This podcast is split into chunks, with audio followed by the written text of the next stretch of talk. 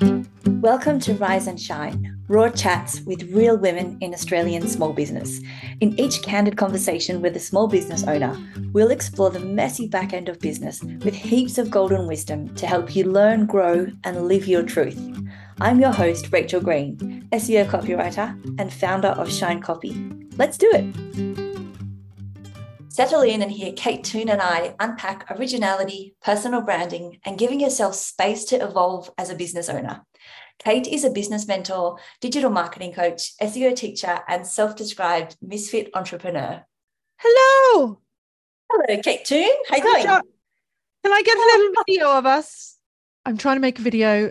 I'm a Muppet, um, but I'm about to do a podcast with Rachel Green. Uh, her podcast is called Rise and Shine, and it is all about real chats with real women in small business. So it's pretty candid. We talk about stumbles, wins, back end stuff, and front end stuff. And it's very worth listening to. It definitely is. We're going to talk about my front end and my back end and my underneath. Which is very exciting. So uh, we can find it on Apple and Spotify, uh, wherever you find good podcasts. Coming soon. Okay, bye bye.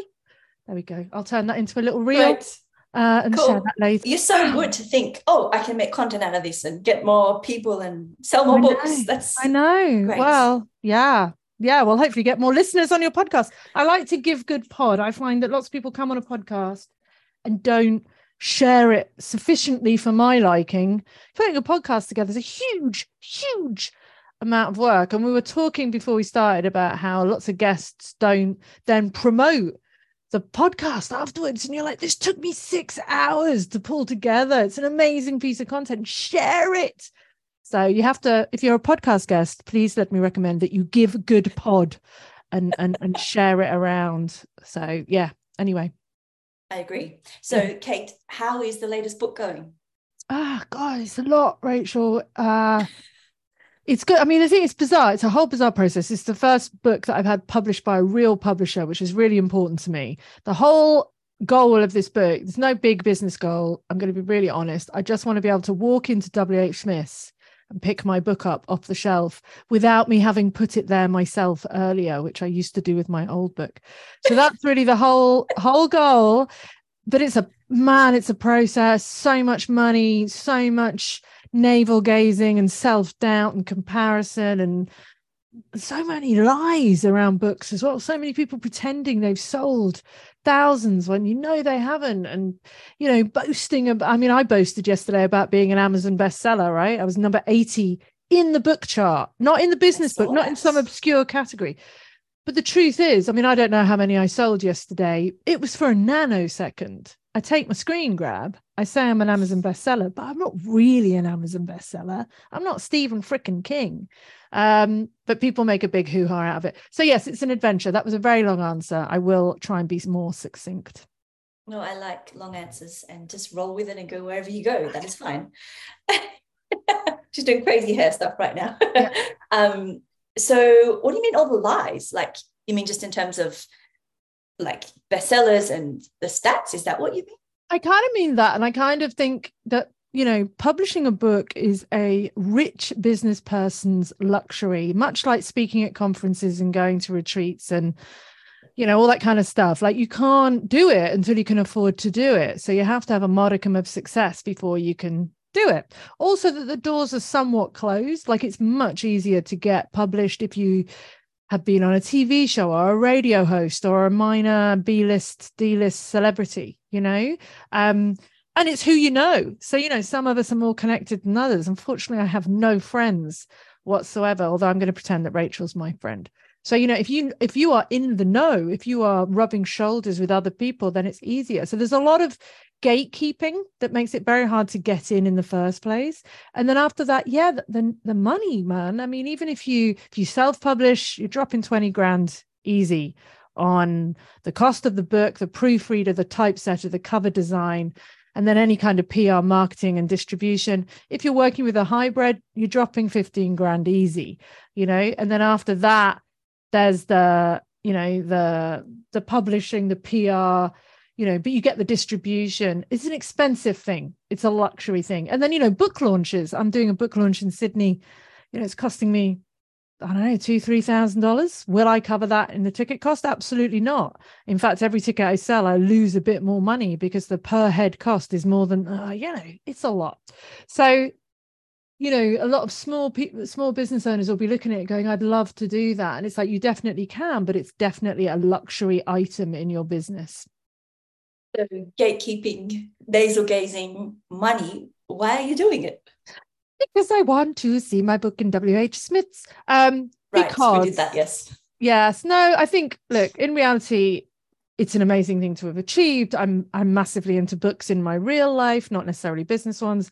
Um, books have gravitas. You know, if someone can put their ideas put put their ideas into a book, then you kind of judge them slightly better. I think. I think we still have a lot of respect for books, although Chat GPT will probably change that and obviously they open doors so you may not make the money back literally on the book but you know speaking gigs opportunities tv and just bringing your awareness more awareness of you into the world also i do actually think that my book's actually very good and helpful and i wish i'd had it when i started my business uh, because you know it's all full of all the errors i made and how to vaguely avoid them you know? So and and advice on how to make more money and be more productive and deal with uh, partner issues and child issues and all that juggle. And I it was it was a real struggle. And if I can save someone from a bit of that then I'll feel like my book has done some good you know?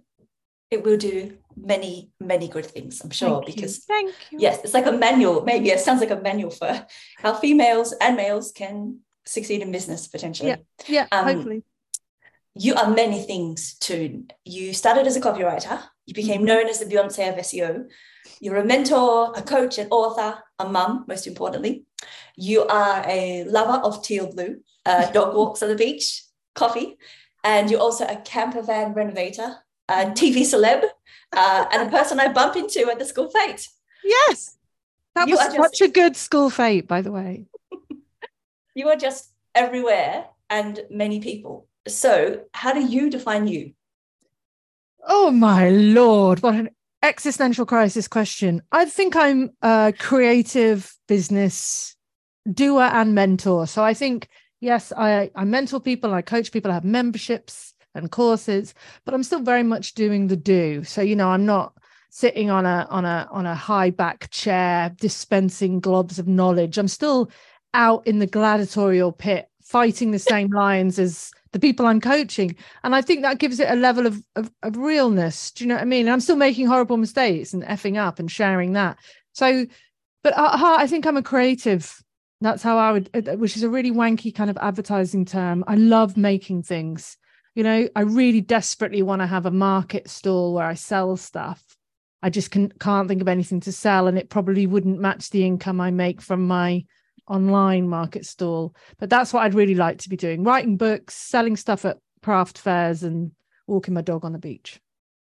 wow it's a much Mm. more i don't know insular existence because you you impact so many people with where you are right now so what i want to ask is how did you get to be here right here right now talking to me from you and your minor to me in the north shore take me back to your very first job and walk me to this point in a two minute grab I'll go Maybe three. No, yeah, maybe three. you can Um, do it I mean, I started working from a very early age. I had my first job when I was about 12, um, subcontracting to my brother doing his paper rounds. Um, I've always sort of made things and sold them. Always. Like I had a little membership when I was about 13. I had a market store when I was 14. what was Always the been- membership press pause it was it's such a weird membership. I had the Monkey Club.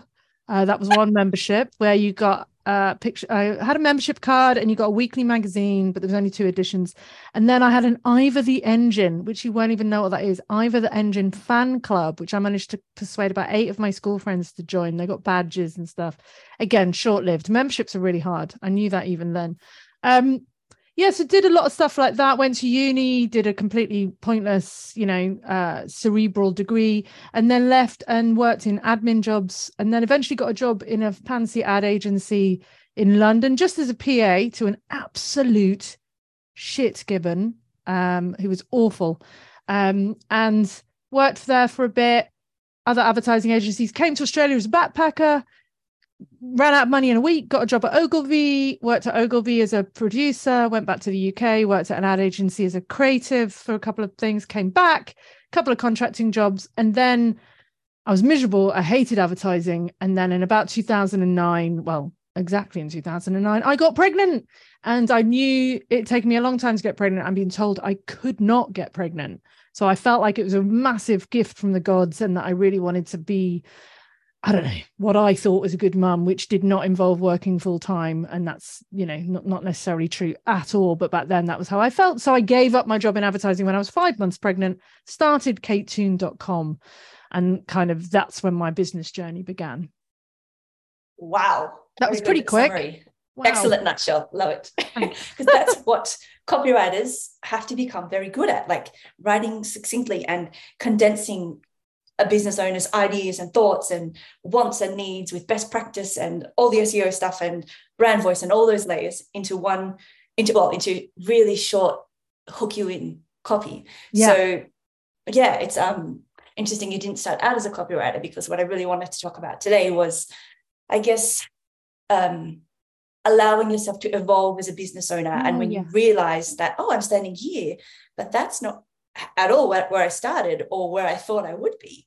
So yeah, it's um, it's so interesting to hear your journey. Um, so when you rose to SEO glory with your recipe for SEO success course, um, how did you realize that you're not just an SEO queen or even a copywriter because you don't even do copywriting these days, right? No, I mean, I think you know, like you said, we're all evolving all the time. I'm I'm not the same person I was yesterday. Do you know what I mean? The things, my needs and desires have changed dramatically between 10 o'clock and, and midday. So, you know, I was a copywriter for about six years, which served me very well when my son was little because it's a very easy job to kind of turn off and turn on. You know, you got, but they're also very stressful and difficult to make money. But I'd kind of got to a bit of a ceiling financially. You know, my quotes were being rejected by Telstra. And it was like, right, that's probably as much as I can charge. And I never had any more time. Like I've always had the same amount of time. So that was when I thought, you know, let me try and make something. Let me try and sell one to many rather than one to one. So it wasn't necessarily about passive income or making more money. It was about being able to sell the same thing to multiple people. I went to ProBlogger. I saw a great woman who talked about a 10 day course that she'd done. It was like a recipe thing. And i thought oh i could do that on seo because i'd done an seo workshop like a day long workshop which was really you know it was good but people left overwhelmed. And I was like, I wonder if I could break this down into chunks. So I launched that. It was free. I got like 500 people on it very quickly, partially because I shared it in the ProBlogger conference group.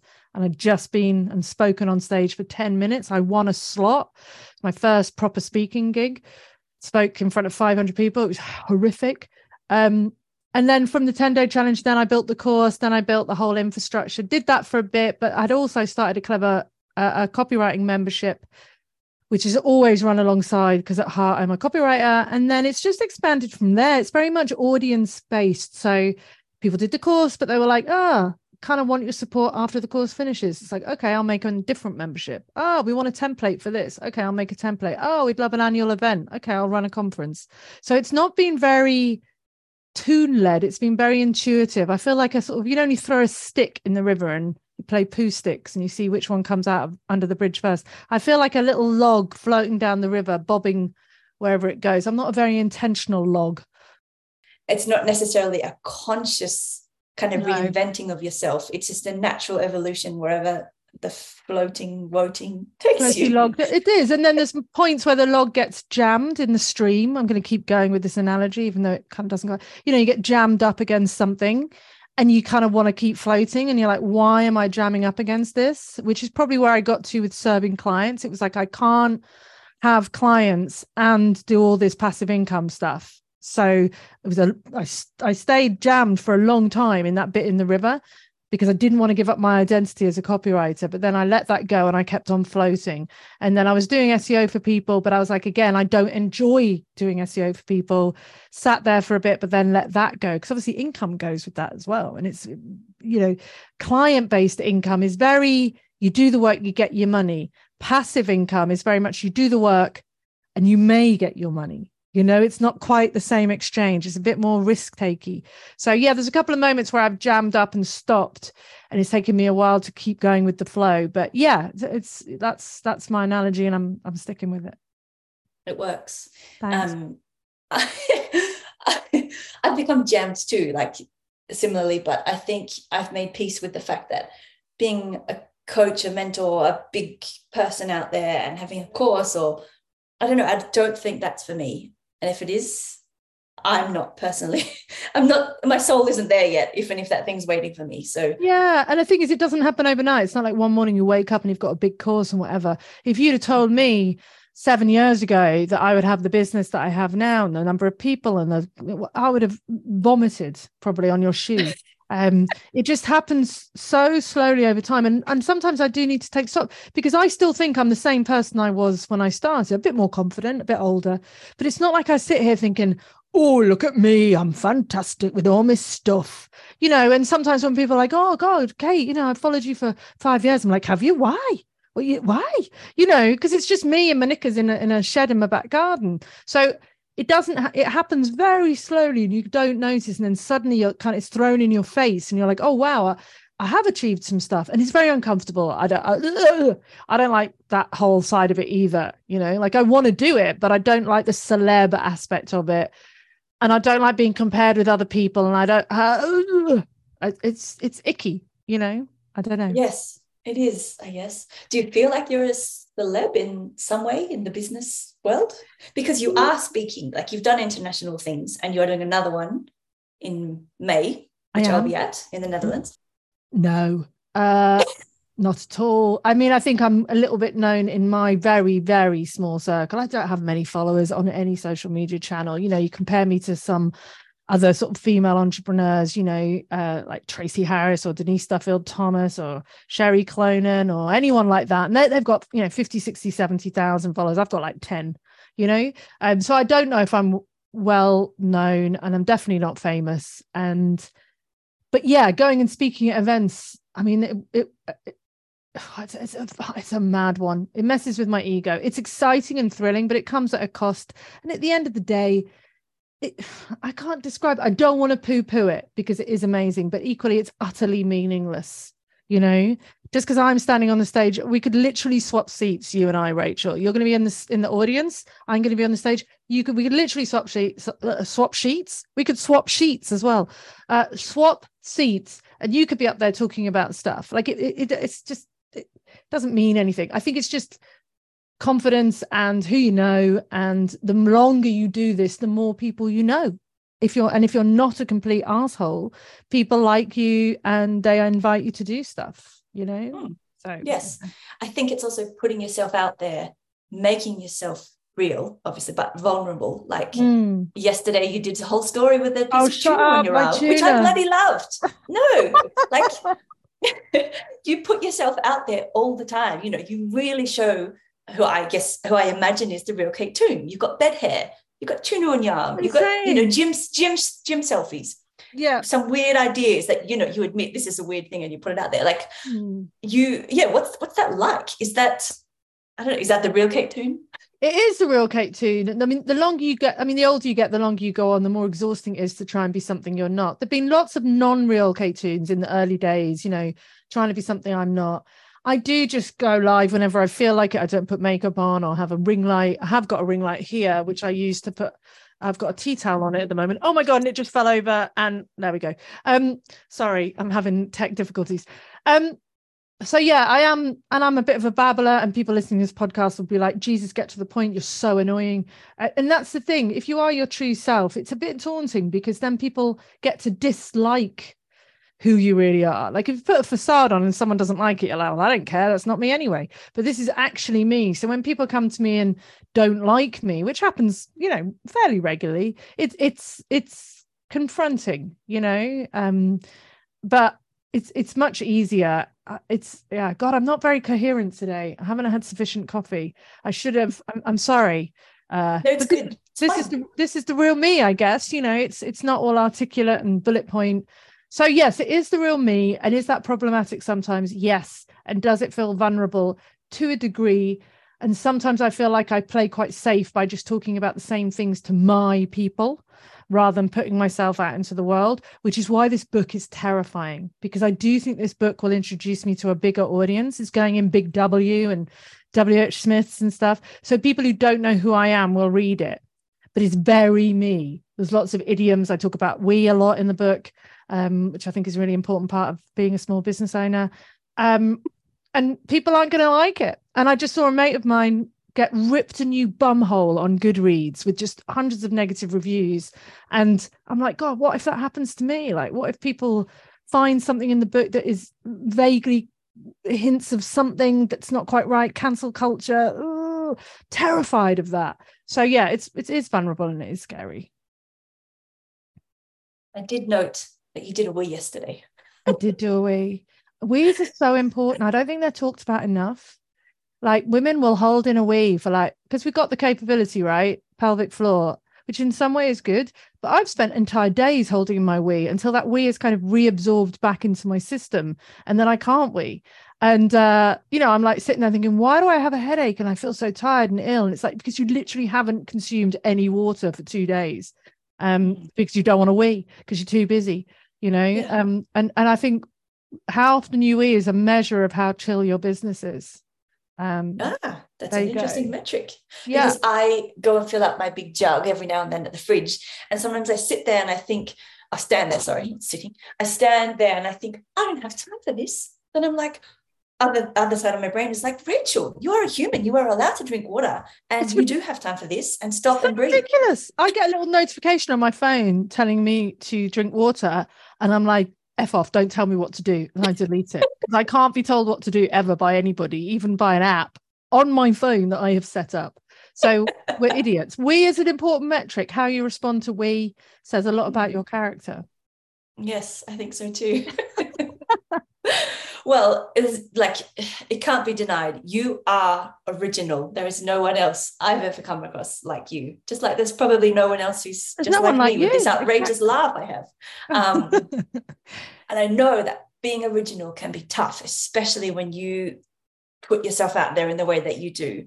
Um, so talk to me about being original and protecting that originality in a sea of lemmings and people who want to like ride on your coattails so funny that you asked that because I, I thought you were I could see where this question was going and I, and it it made me really have a little moment. I just had a little epiphany. I've had an epiphany on your podcast, Rachel Green. Yes. I have not yeah. thought about that for maybe a year. And I used to be obsessed with copycats and protecting my stuff and my originality and my whatever. You know, people always sending me stuff going, oh, look, look at this person. It's the same image you use and it's this. And I'd be like, right, you gits, you know, and I'd sit there for hours rage typing emails that I wouldn't send.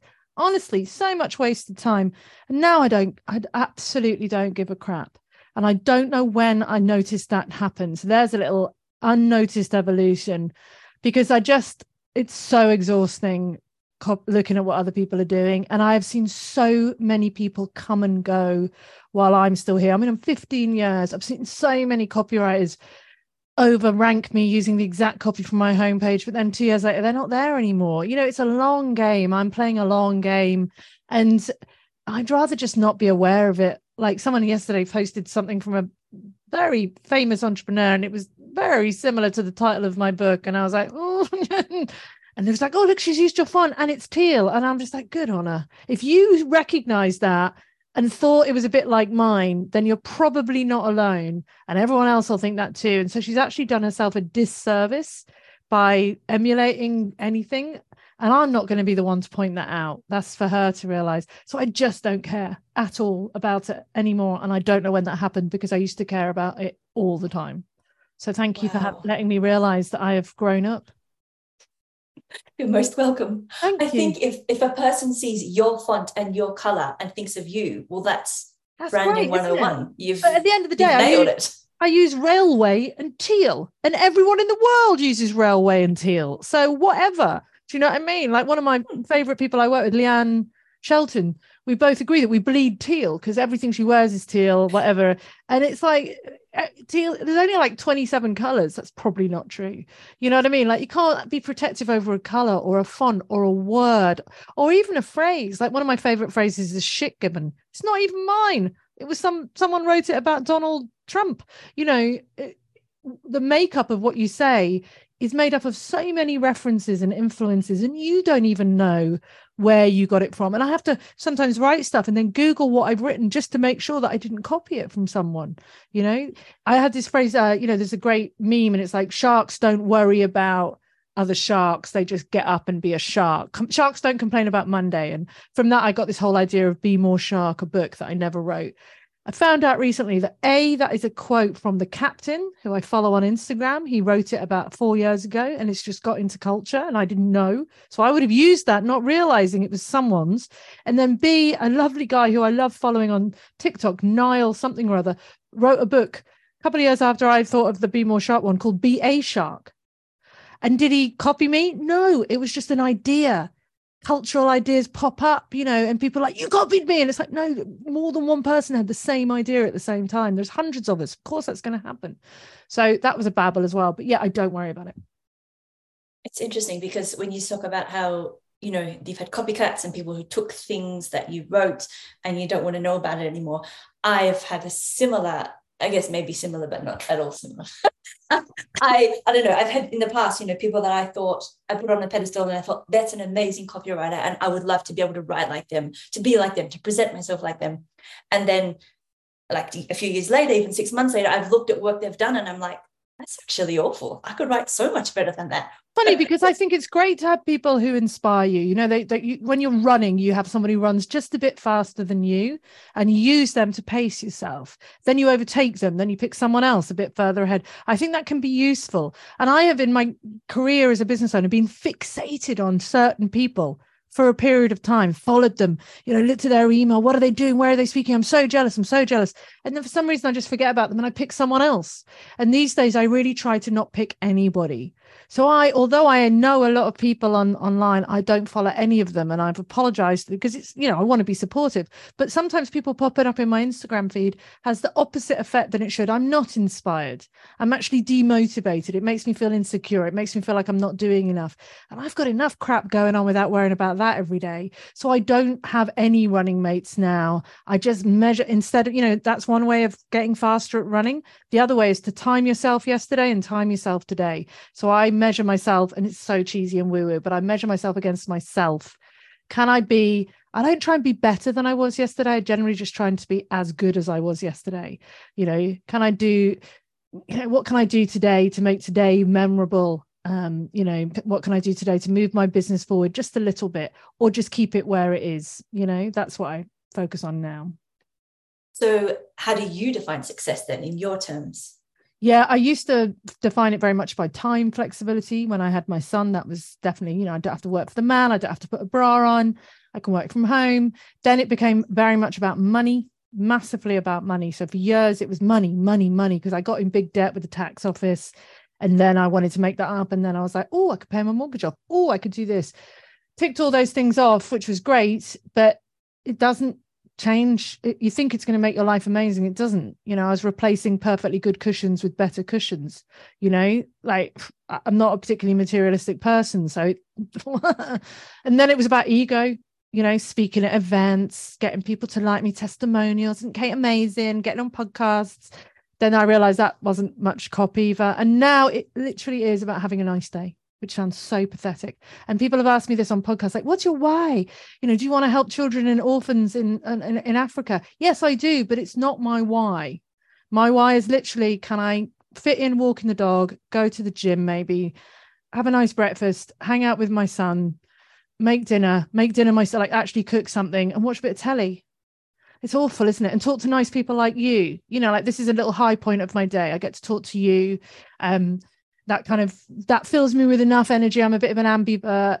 That makes me feel happy. And then tomorrow i might talk to someone else nice and that's it which sounds pathetic but that is what it is.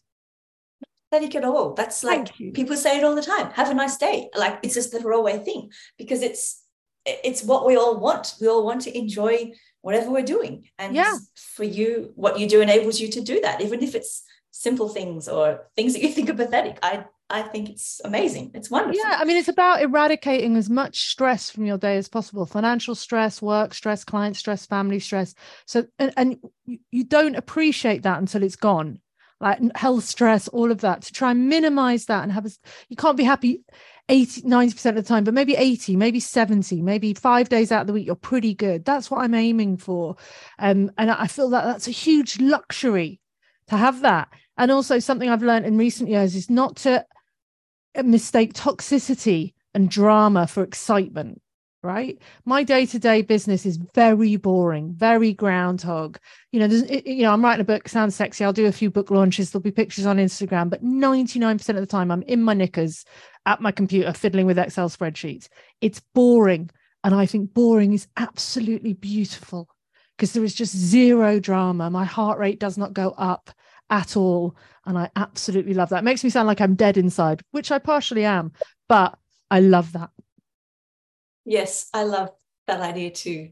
Maybe I should take a piece of your cake. I mean, a leaf out, a leaf out of your book. You can lick my cake whenever you want. Oh, thank you. so, what what's next for you, Kate Toon? No, I'm not more of the same. I'm very excited about this book. I'm really going to give it a hard yak. I don't know if that's actually a phrase that I've made up. Um, like a solid What's year. it called? It's called Six Figures in School Hours How to Run a Successful Business and Still Be a Good Parent. So um, maybe I'll give you a couple of copies you can give away to listeners uh, that if you want to. But um, yeah, so I'm gonna you know push this book, you know, do some PR for it, you know, try and sell some, and then I'm already speaking to my publisher about my next book, which I'm quite excited about. So really, I just want to potter about, write books, keep things ticking along. And you know, th- what's next? I don't know. Because as we said, I mean, I think the theme of this podcast is natural evolution. Be be that log be the happy floating log with as little drama and toxicity as possible. See where you bob. When you get stuck, examine why you're stuck. You know, and ultimately, I'll probably be chewed on by a beaver and made into a dam, which I don't know what that means, but in, in an analogy way. But ultimately, it will all end. You know, maybe I've got another five years of doing this and then I'll t- change and become a yak herder. But yeah, for now, I'm just going to keep bobbing along. Uh, where can we find you online, Kate? Google Kate Toon and you will find me, for I am relatively good at SEO. You are so awesome. Thanks for listening to Rise and Shine. Please leave a review and subscribe so we can spread the love to more brave, business minded women like you. You can find me online at shinecopy.com.au.